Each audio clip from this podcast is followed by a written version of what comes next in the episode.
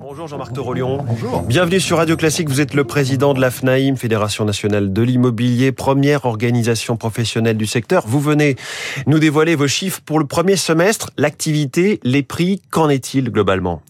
L'activité reste bien orientée. Au 31 mars, 1 175 000 ventes en France.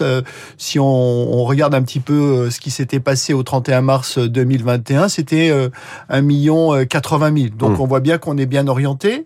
Qu'est-ce que l'on constate sur le deuxième trimestre 2022 ? C'est un maintien malgré tout de cette activité, on constate malgré tout un ralentissement.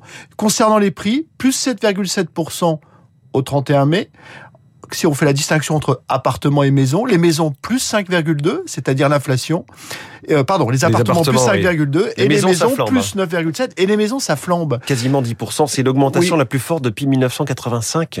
C'est l'augmentation la plus forte depuis 1985, et si on regarde en 2020 c'était plus 3, oui. En 2021 c'était plus 7,2, et en 2022 c'est plus 9,7, alors même que pour les appartements c'est assez constant. On s'arrache les maisons. Vraiment. Voilà, à 59% d'ailleurs les Français ont acheté une maison en 2021. Alors si on va un peu dans le détail, ville par ville ou région par région, certaines villes, vraiment là c'est une hausse au-delà des 10%, au-delà d'une hausse à deux chiffres, je pense à Pau, à Brest, La Rochelle, plus 15% à La Rochelle, plus 10% à Reims aussi. Voilà, plus 12% à Brest, plus 11% à Caen, également au Havre. Ces villes-là, elles sont globalement, hormis La Rochelle qui est à plus de 5 000 €, il n'y en a pas beaucoup des villes à plus de 5 000 € en France, La Rochelle, Annecy et Paris, et Bordeaux, Lyon, pardon. Mais en réalité, sur Pau, on est à 2 262 € du mètre carré, oui. Vous voyez. À Brest, on est à 2 278 oui. euros du mètre carré. Donc, c'est des villes qui continuent à performer sur des prix relativement bas, mais c'est toujours la conséquence post-Covid. Et l'expression de cette demande, elle se fait très fortement sur ces territoires. D'ailleurs, quand on regarde la hausse des prix, augmente fortement les 28 000 communes rurales de France à plus de 9%, les 100 villes moyennes de France à plus de 8%, le reste du territoire d'ailleurs est à plus 9%, et les stations balnéaires et les stations de montagne. Et donc c'est bien sur ces territoires-là aujourd'hui qu'il y a encore une dynamique très forte, à la fois de vente et de prix. En revanche, dans les grandes villes, celles qui sont à plus de 4 000 €, je pense à Nantes, je pense à Rennes, je pense à Lille, on constate un tassement, ou à Bordeaux, on constate un tassement de cette hausse, et même une légère baisse à Lyon, moins 0,3. Une baisse assez nette à Paris, les prix baissent de 2%. Oui, les prix baissent de 2%. Paris, c'est une constante post-Covid. 18 mois avant le Covid, les prix étaient à plus 13%. 18 mois après le Covid, les prix étaient à moins 0,2. C'est véritablement l'expression, en tout cas pour l'instant, d'une demande qui s'est exprimée à l'extérieur de Paris. Et on l'a constaté d'ailleurs dans les grandes villes de province. On augmente plus dans la périphérie de ces grandes villes de province que dans le cœur de ville. Juste un mot sur les stations balnéaires, plus 12% sur un an, plus 25% sur 2 ans. C'est logique ou on est quasiment sur une bulle là ? Non, c'est logique. Pourquoi ? Parce que nous avons connu... Ces villes, elles ont 40 à 47% de leur parc qui sont constitués de résidences secondaires. À un moment où la France entière, c'est 10%. Et donc, comme on a eu la conjonction d'une très forte demande locale, plus une très forte demande sur les résidences secondaires, on a un effet prix qui s'exprime sur tous les segments de ces stations balnéaires et qui pose d'ailleurs un problème d'accès au logement pour une partie de la population travaillant dans ces stations balnéaires ou ces stations de montagne. On l'a vu au Pays Basque. Parlons, Jean-Marc Torrollion, président de la FNAIM, des perspectives. Vous avez mené un sondage avec l'IFOP. Qu'est-ce que ça donne pour les mois qui viennent ? L'incertitude un petit peu, les taux d'intérêt qui montent ? Alors, que nous disent les Français ? Ils ont d'abord la perception globale que les prix vont continuer à augmenter.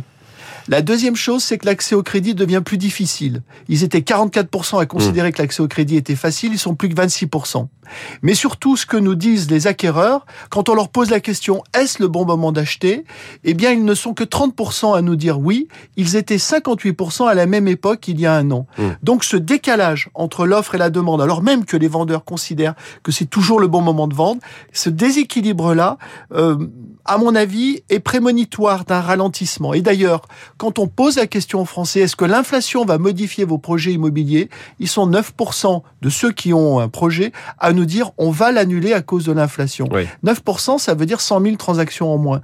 Donc, on a bien une conjonction là, au niveau de la demande, qui laisse présager un tassement. Un mot sur le taux d'usure, qui est un mécanisme un peu complexe, pas forcément très connu des Français. Il va augmenter un tout petit peu, mais il y a une sorte d'effet retard par rapport à la hausse des taux d'intérêt, et ça peut bloquer certains crédits immobiliers. Oui, pourquoi ? Parce qu'en fait, le taux d'usure, expliquons ce que c'est qu'au-delà de ce taux, la banque n'a pas le droit d'être plus chère que ce taux d'usure. Ouais. Et donc, ce taux d'usure, au fond, il est calculé sur une antériorité de taux qui ne tient pas compte de l'extrême volatilité actuelle et de la rapidité. Qui est trop lent, ouais. Voilà, et de la rapidité d'augmentation. Aujourd'hui, une banque ne garantit plus son taux à plus de 15 jours. Ouais. Et donc, mécaniquement, on a un certain nombre de nos concitoyens qui sont écartés de l'accès au crédit. C'est 20%. Hein. Ouais. Donc, on a dit que le Haut Conseil à la stabilité financière ne voulait pas, pour l'instant, le modifier, mais que ça rentrait en réflexion. Il va falloir rentrer en réflexion. Un mot de la politique, très rapidement, il nous reste moins d'une minute. On a vu la hausse des loyers qui va être limitée à 3,5% cette année.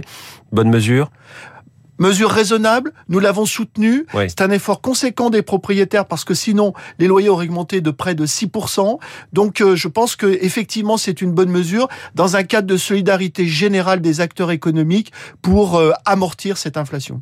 L'autre point, c'est qu'il nous faut un ministre du Logement, et rapidement si possible, et aussi pour peut-être réétudier, c'est votre demande, le calendrier sur la rénovation hein, des logements classés G, F... Ah mais moi je tire le signal d'alarme, nous avons 700 000 logements G qui risquent de sortir du parc privé locatif, nous en avons 1 700 000 avec les F d'ici 2028, ce calendrier n'est pas tenable, et on a bien un enjeu sur le logement des Français, sur un des piliers majeurs du logement des Français, qui est le parc privé locatif. Ouais, vous voudriez qu'on soit réaligné sur le calendrier européen. Absolument. Qui va beaucoup plus loin, beaucoup plus tard en tout cas. Le calendrier européen, il a deux vertus. D'abord, il considère que la lutte contre le réchauffement climatique concerne tous les G, pas seulement le parc locatif.